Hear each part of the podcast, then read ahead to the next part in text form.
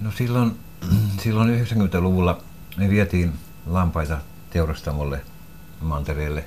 Kerran kun mä olin sinne viemässä lampaita, niin näin kun se edellinen lammaserä oli juuri menossa teurastukseen tai oli teurastuksessa juuri. Ja näin miten hurjasti niitä lampaita kohdellaan siellä ennen teurastusta, että musta tuli niin paha mieli, että ajattelin, että ei, ei tämmöistä ei niin omille lampaillensa halua. Seuraavina vuosina kyllä etsittiin semmoisia pienteurastamoita Varsinais-Suomen alueelta, jonne, jossa tiesin kohtelun olevan parempaa ja käytettiin, käytettiin semmoisia sitten. Mutta samassa vaiheessa oikeastaan me aloin sitten itse teurastamaan se, mitä, mitä nyt itse käytettiin lihaa, niin opettelin semmoisen hyvän tavan teurastaa, tämmöisen pehmeän tavan teurastaa, jolloin tämä teurastettava eläin ei niin stressaannut missään vaiheessa eikä tajua missään vaiheessa, mikä homman nimi on. Ja teurastus tapahtuu nopeasti ja, ja pehmeästi. Kuusi kuvaa ohjelmassa ollaan tänään Kemiössä ja kanssani on Jukka Tobiasson, joka on toiminut 30 vuotta lampurina Turunmaan saaristossa, Mantereella ja Ahvenamaalla. Lisäksi olet kiertävä kotiteurastaja, hortonomi, eläintenhoitaja, maisemanhoidon asiantuntija, valokuvaaja ja olet toiminut myös yksityisyrittäjänä ja tietysti olet luonnonystävä. Nyt viimeiset kaksi vuotta olet Jukka Tobiasson toiminut täällä Kemiön Westansharin kartanon Lampolassa tuotantoeläin vastaavana. Montako bäätä täällä on? Tällä hetkellä on noin 800 bäätä. Se tarkoittaa, että noin 300 aikuista lammasta ja noin 500 karitsaa. Ja milloin karitsat, karitsoja, uusia karitsoita on saatu maailmaan? Karitsointi oli siellä maaliskuun lopusta huhtikuun, toukokuun alkuun oikeastaan. Ja semmoinen kuuden viikon urakka. Minkälaista työtä sä teet täällä tuotantoeläin vastaavana? Päivittäiset rutiinit on tietenkin eläinten ruokkiminen ja talviaikaa se on kuivittaminen, että pidetään, pidetään niin olosuhteet sopivina lampaille. Karitsointiaikaan on hirveän paljon kaikenlaista sitten tietenkin lisää työtä. Mutta näin isossa paikassa sitä työtä löytyy kyllä koko ajan. Kerro lisää, minkälaista työtä se on. No eläinten kanssa työskenteleminen on tietenkin aina omansallaista, että niitä ei voi koskaan unohtaa tai jättää seisomaan niin kuin kone voi jättää. Eläimistä on pidettävä koko ajan huolta. Niiden käyttäytymisestä täytyy niin kuin osata päätellä, miten ne voivat. Tämmöisessä tuotantolampulassa tietenkin se, se kalitsoiden kasvu on, on aina semmoinen pääasia, että kalissa täytyy saada kasvamaan hyvin, koska tämä on tuotantotila. Eli sikiävyys on tärkeää. Sikiävyys ja sitten, sitten karitsoiden hengissä pitäminen ja kasvaminen. Se, se, se karitsoiden kasvu on niin kuin semmoinen pääasia, päätekijä tässä, tai se suurin tekijä. Karissa täytyy saada kasvamaan kevään karitsoinnista syksyyn mennessä teuraskuntoon. Mitäs lammasrotuja sulla on täällä Kemiössä? Täällä on oikeastaan, oikeastaan tuota risteymä lampaita pääosa. Pässeinä on Texel ja uuhet ovat enimmäkseen Texeli ja Suomen lampaan risteymiä.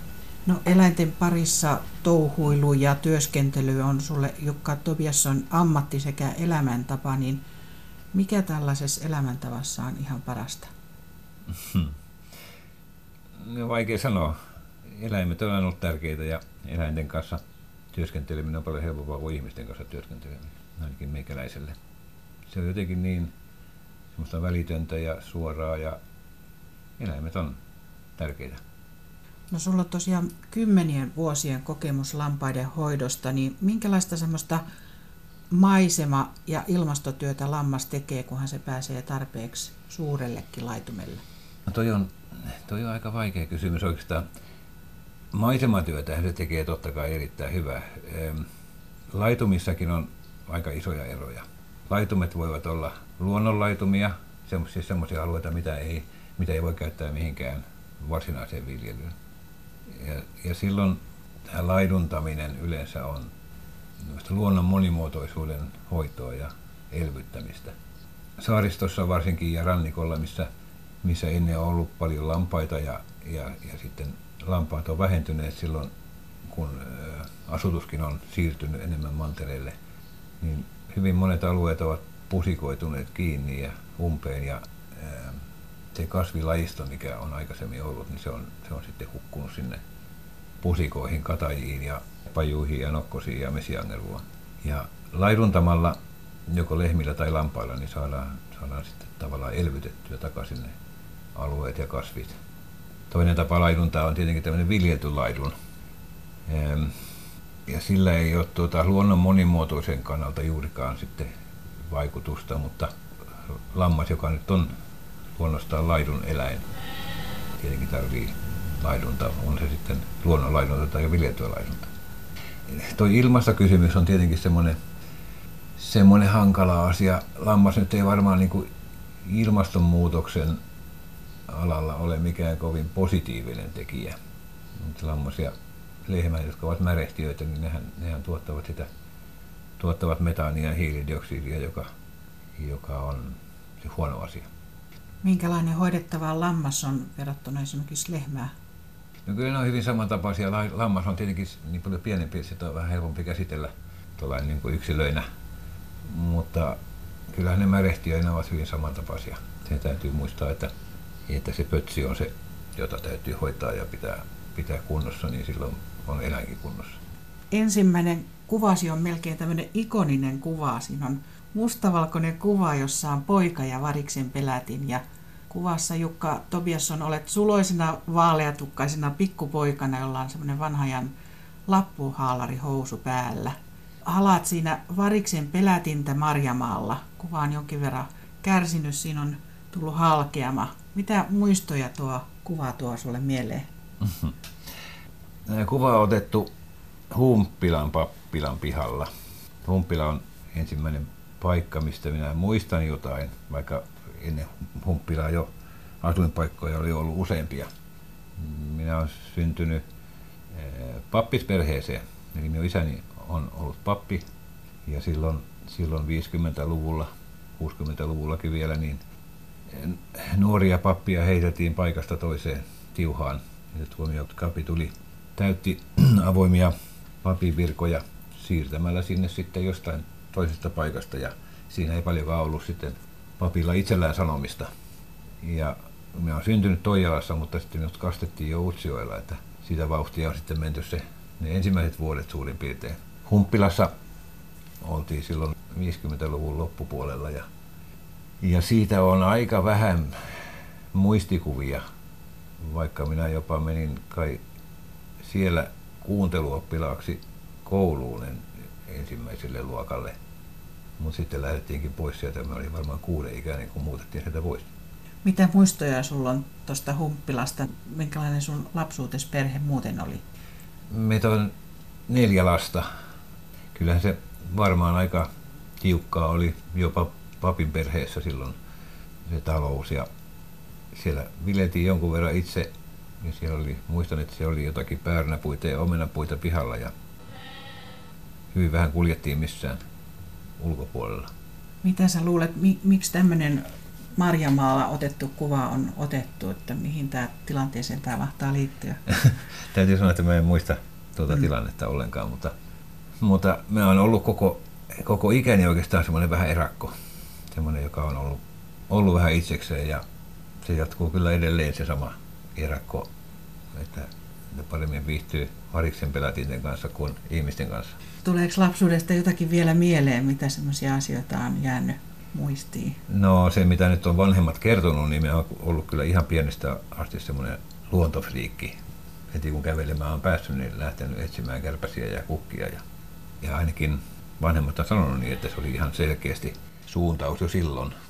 Mikä sä olit ikäjärjestyksessä, kun teitä oli useampi sisaruksia? Noin toiseksi vanhin.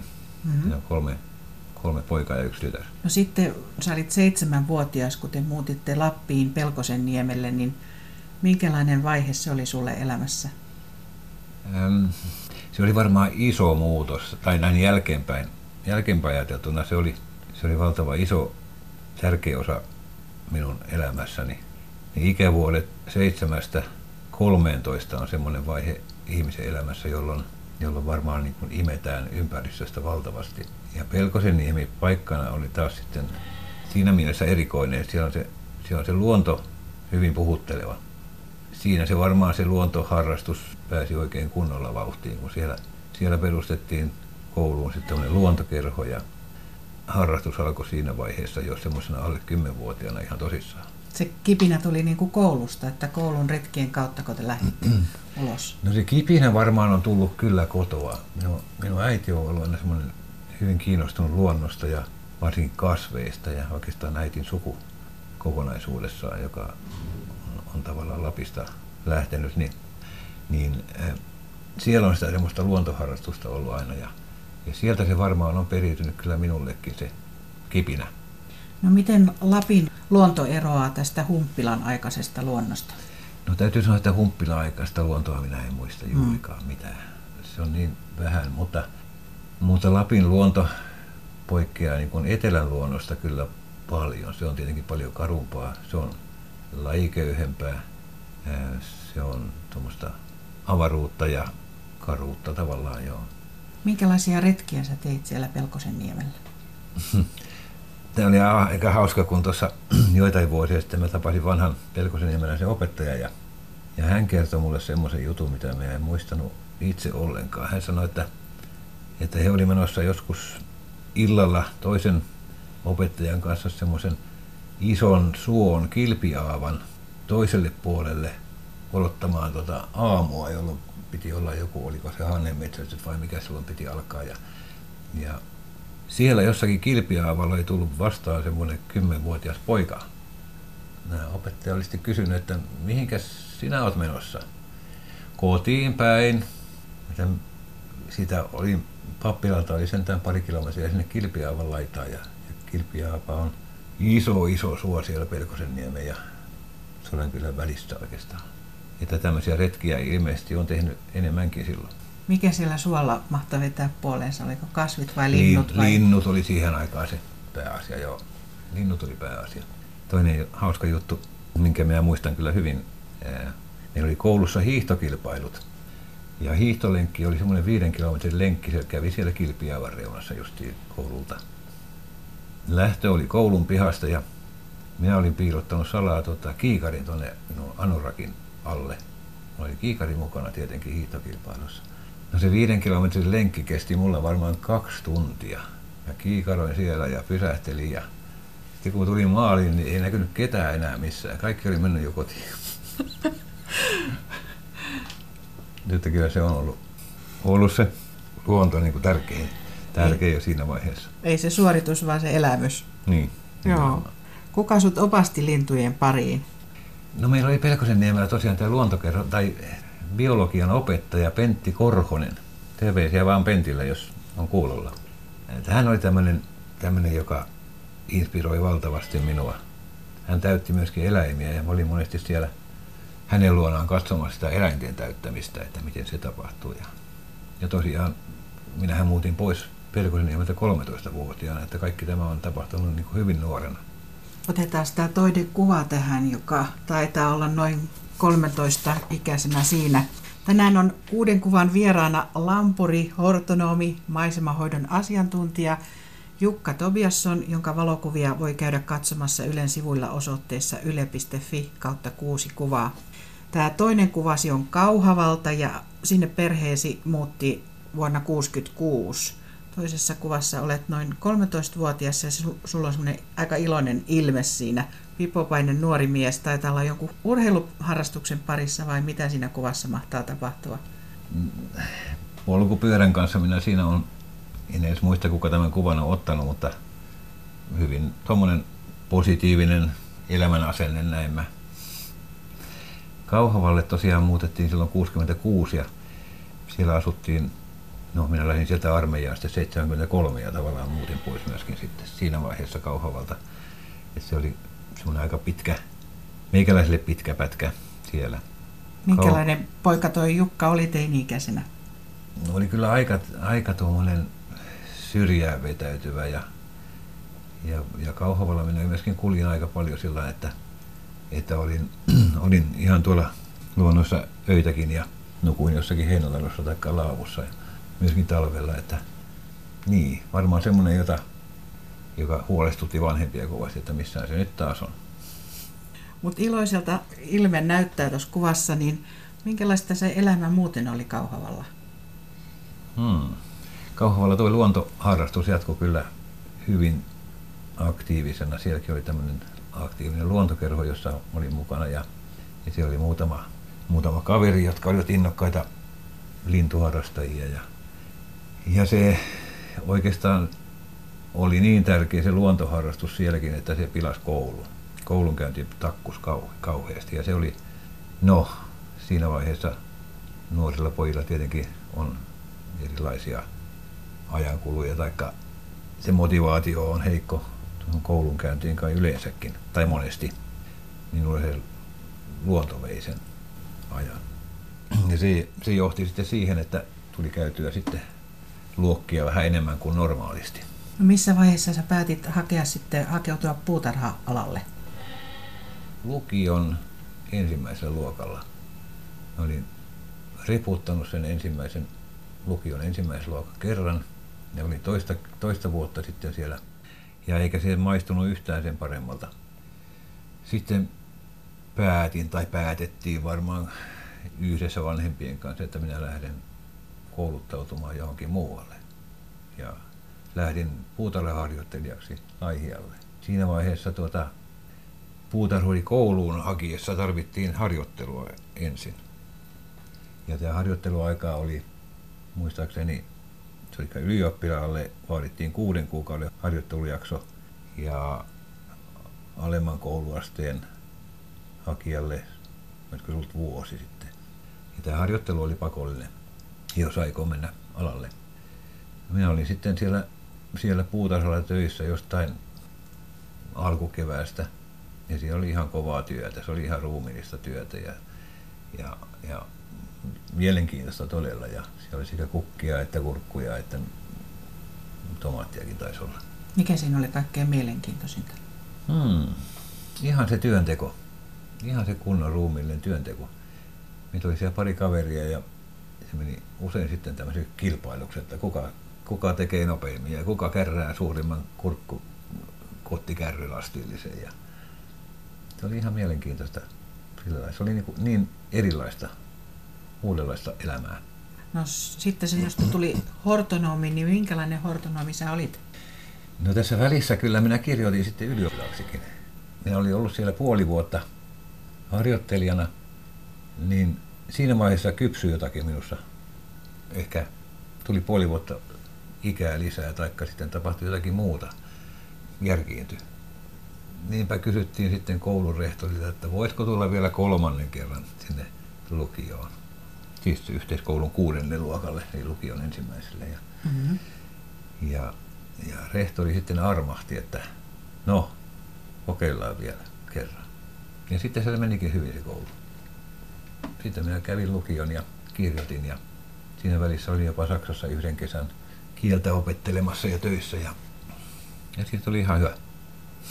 Ja sitten ylioppilaana hait hortonomipuolelle? Si- joo, sitten, sitten tein siinä kävin armeija siinä välissä ja kävin upseerikoulunkin ja sitten oli vielä, oli vielä töissä sitten yhdellä puutarhalla Helsingissä armeijan jälkeen ja, ja sitten hain puutarhurikouluun Kempeleelle ja pääsin sinne. Ja, ja, ja puutarhurikoulun jälkeen oli sitten taas kahden vuoden harjoittelu ja sitten oli puutarhaopisto.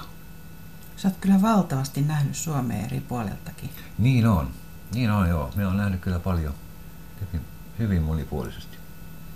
Kolmannessa kuvassa Jukka Tobiasson on kaksi innokasta hortonomia, sinä ja vaimosi sekä kolme lasta siinä edessä ja teillä on valtavat viljelykset kasvihuoneessa Korppoossa.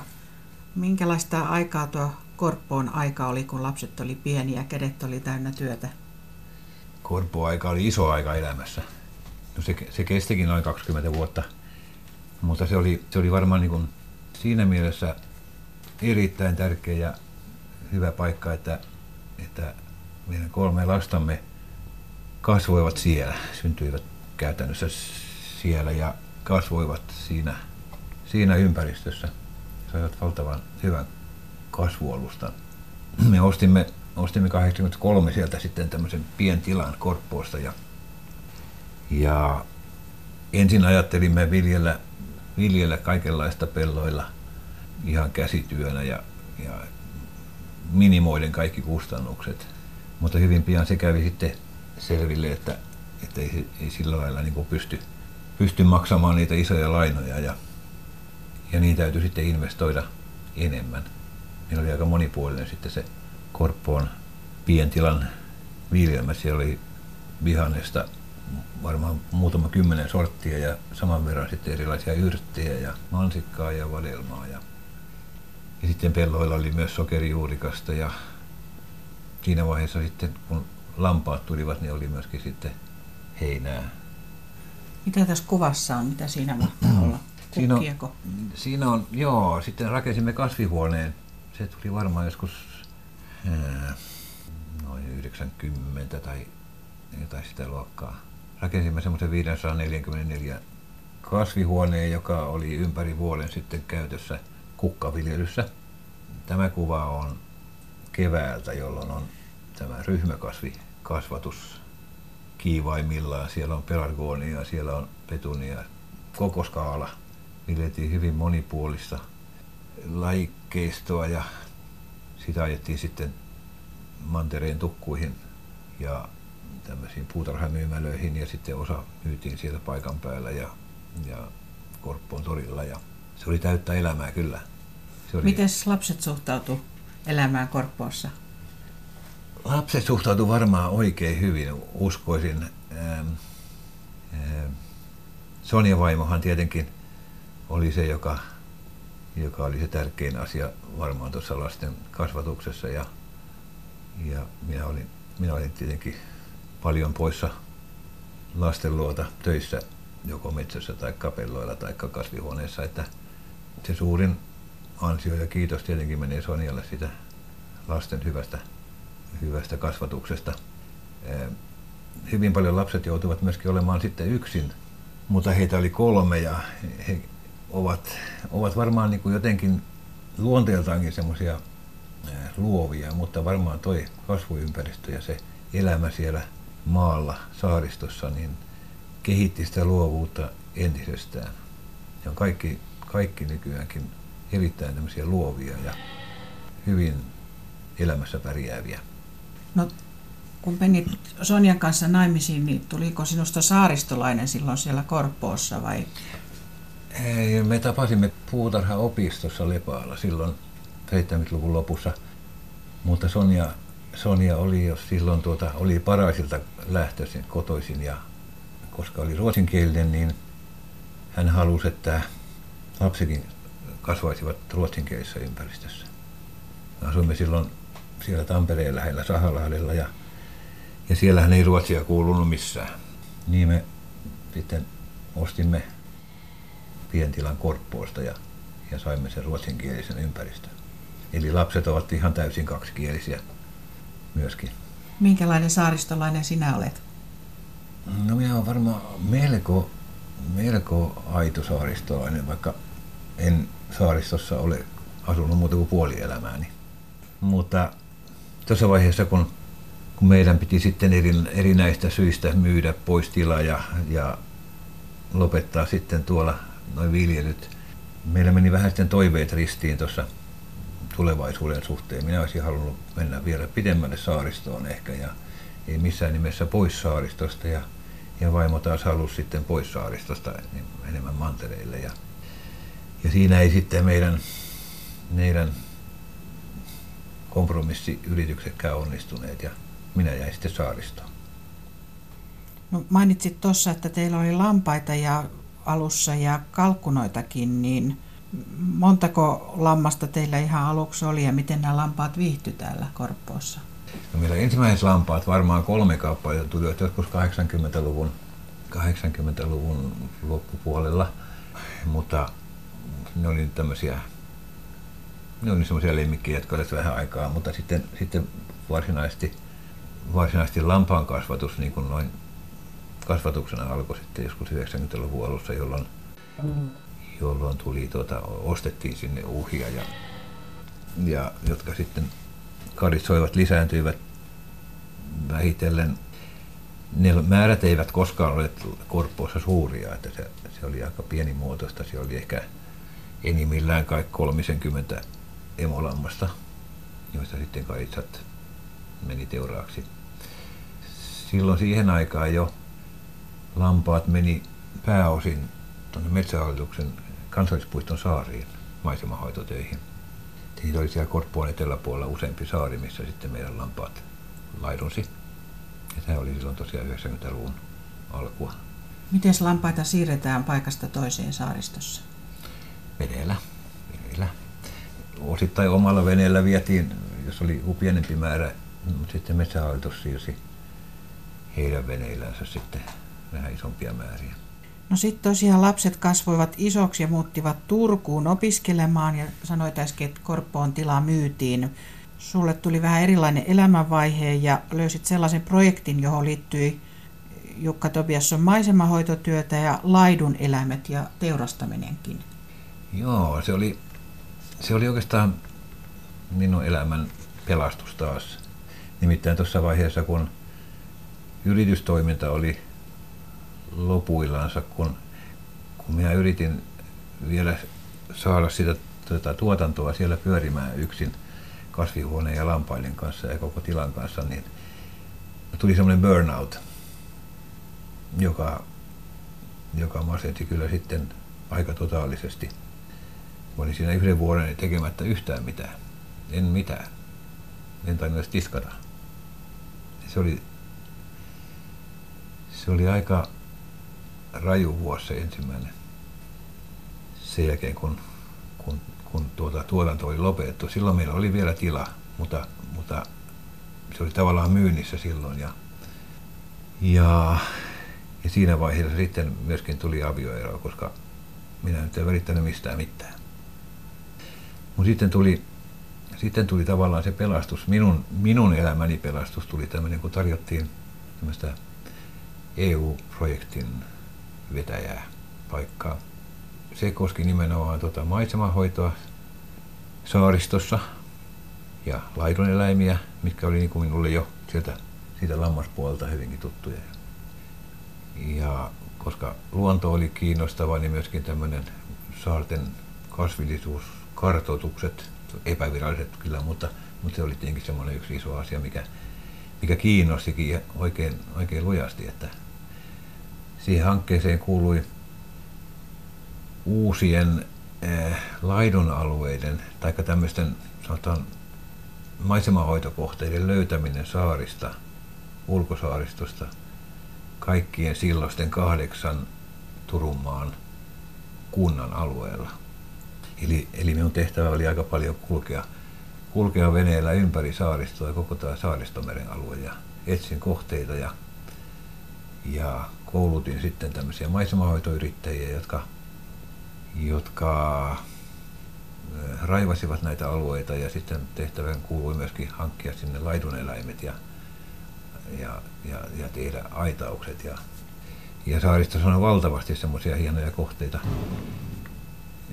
Tämä oikeastaan tuo maataloustukipolitiikka on vähän sitä hankala, että, että siinä, siinä putoavat pois semmoiset pienet pienet kohteet, koska, koska se, se tavallaan se maisemahoidosta saatava tuki on, on tämmöinen niin hyvin pitkälle hehtaaripohjainen. Ja jos on, jos on joku pieni, sanotaan nyt hehtaarin pieni arvokas alue, mikä haluaisi pitää, pitää laidun alueena, niin siihen ei löydy oikein mistään lampaita, koska se, koska se tuki ei missään, missään nimessä korvaa niitä kustannuksia, mitä eläinten pitäjälle tulee kuljetuksista ja tästä hoidosta.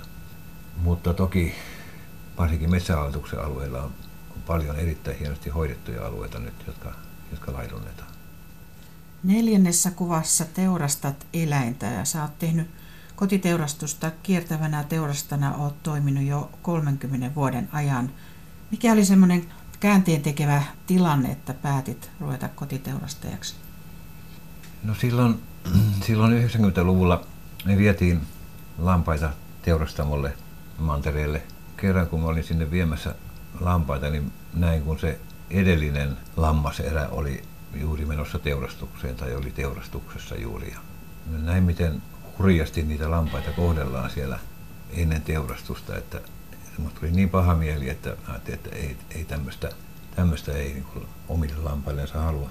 Seuraavina vuosina kyllä etsittiin semmoisia pienteurastamoita Varsinais-Suomen alueelta, jonne, jossa tiesin kohtelun olevan parempaa ja, ja, ja käytettiin, käytettiin semmoisia sitten, mutta, mutta samassa vaiheessa oikeastaan me aloin sitten itse teurastamaan se, mitä, mitä nyt itse käytettiin lihaa, niin opettelin semmoisen hyvän tavan teurastaa, tämmöisen pehmeän tavan teurastaa, jolloin tämä teurastettava eläin ei niin stressaannut missään vaiheessa eikä, eikä tajua missään vaiheessa, mikä homman nimi on. Ja, ja teurastus tapahtuu nopeasti ja, ja pehmeästi.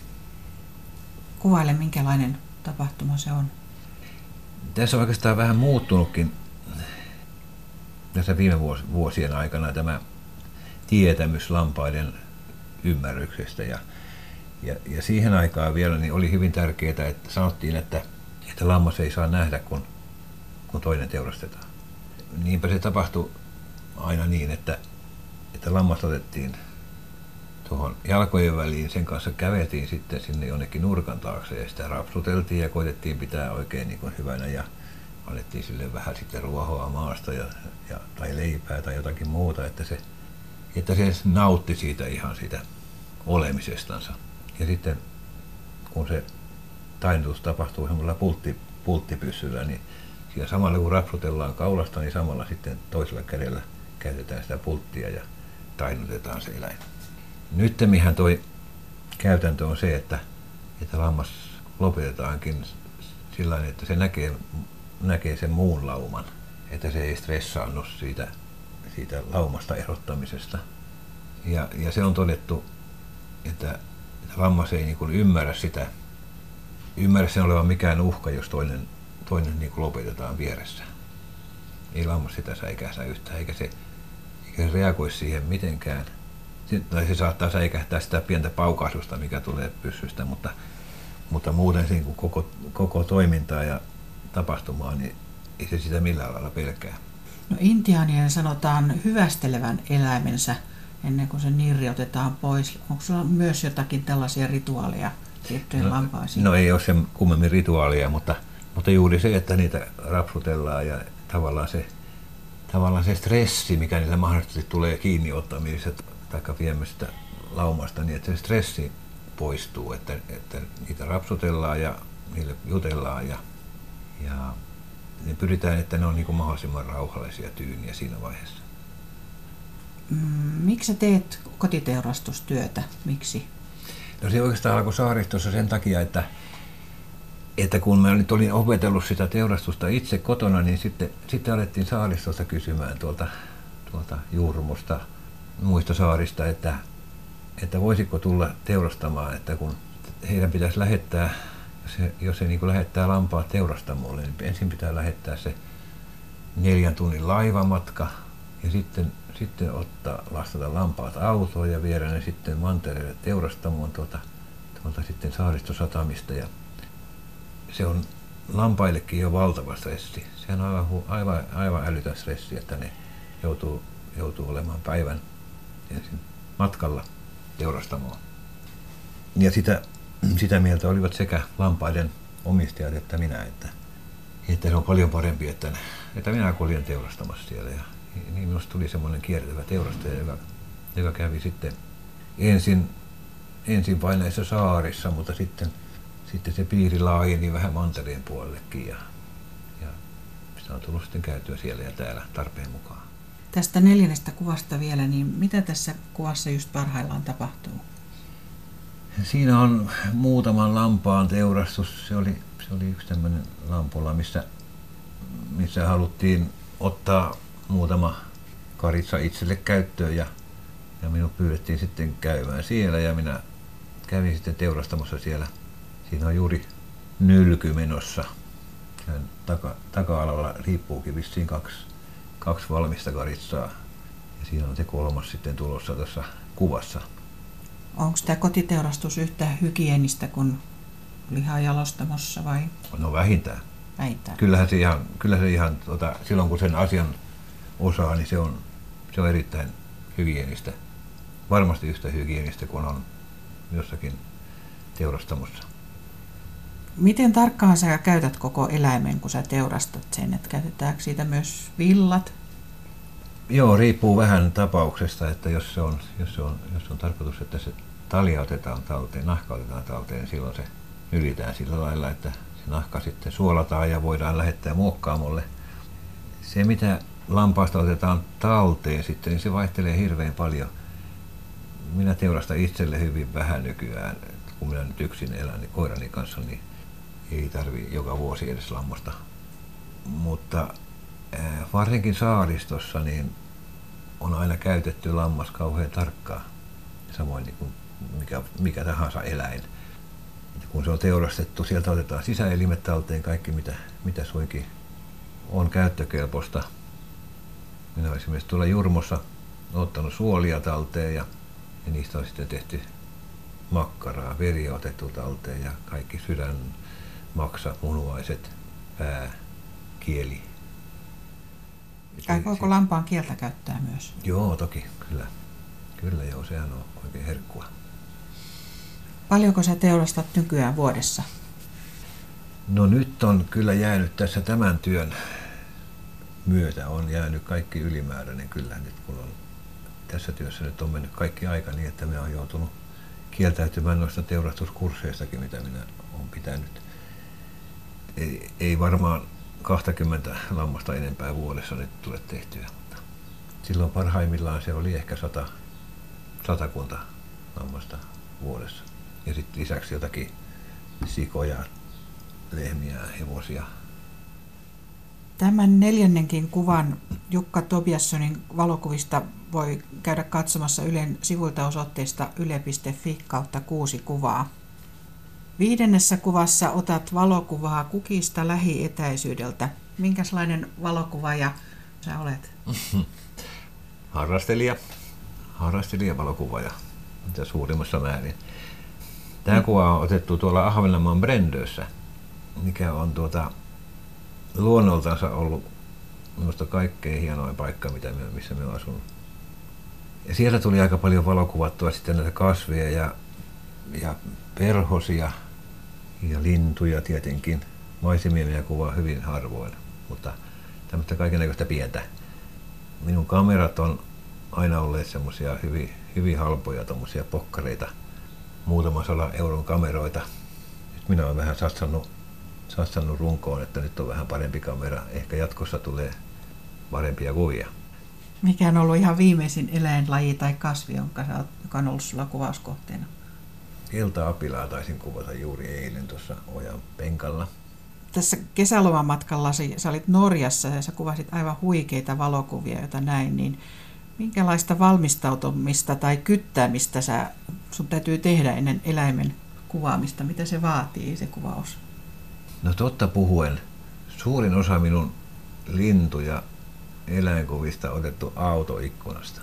Kasvikuvat tietenkin ja, ja hyönteiskuvat, niin niissä sitten, niissä sitten tuolla kontataan ja ryömitään, mutta ne tulevat vaan vastaan sitten semmoiset kohteet, että ei niitä sen kummemmin sitten etsitä. Mitä sä kuvaat kaikkein mieluiten? En osaa sanoa. Lintuja ehkä. Lintuja ehkä kuitenkin. Niissä on vähän enemmän haastetta kuin kasveissa. Ja mä oon kuvannut paljon noita perhosia. Mä oon nimittäin tässä nyt no koko Brendön ajan ja, ja täälläkin, niin mulla palaa tuolla aina öisin semmoinen perhosvalo, joka houkuttelee yöperhosia. Ja esimerkiksi Brendössä ollessa niin mä kartotin sen neljän vuoden aikana tai kolme ja puolen vuoden aikana aika hyvin sitä sikäläistä yöperhoslajistoa. Ne, ne valo vetää, se ei toki vedä kaikkia yöperhoslajeja, mutta suurinta osaa oikeastaan vetää sinne lakanalle sitten valon ääreen. Ja sitten me yöllä kuljen siellä ja kuvaan niitä. Taisin saada joku 500 uutta lajia Brendölle sillä lailla se johtuu tietenkin, tämä uusi johtuu tietenkin siitä, että siellä ei ole kukaan oikein kartoittanut sitä lajistoa. Että ei mitään ihmeellisiä lajia sinänsä ollut, mutta, mutta ne on nyt kartoitettu kuitenkin paikkakunnalle. No voiko valokuvisia jossain nähdä? Pidätkö Ähm. näyttelyitä? No en ole pitänyt näyttelyitä. Kyllä se enimmäkseen on tuommoista, tuommoista sosiaalisen median laatua toi minun, minun kuvat. Että, ähm, no tällä hetkellä pyörii tuolla Ahvenanmaan Lappoossa semmoinen näyttely, missä, missä myöskin minun kuvia pyörii ihan toinen tietokoneen näytöllä. Brendössä otettuja luontokuvia.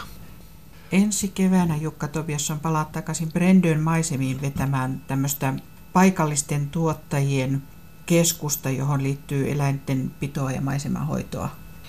Näin on nyt suunnitelmat tällä hetkellä, että, että keväältä, keväältä olisi taas uusi haaste edessä.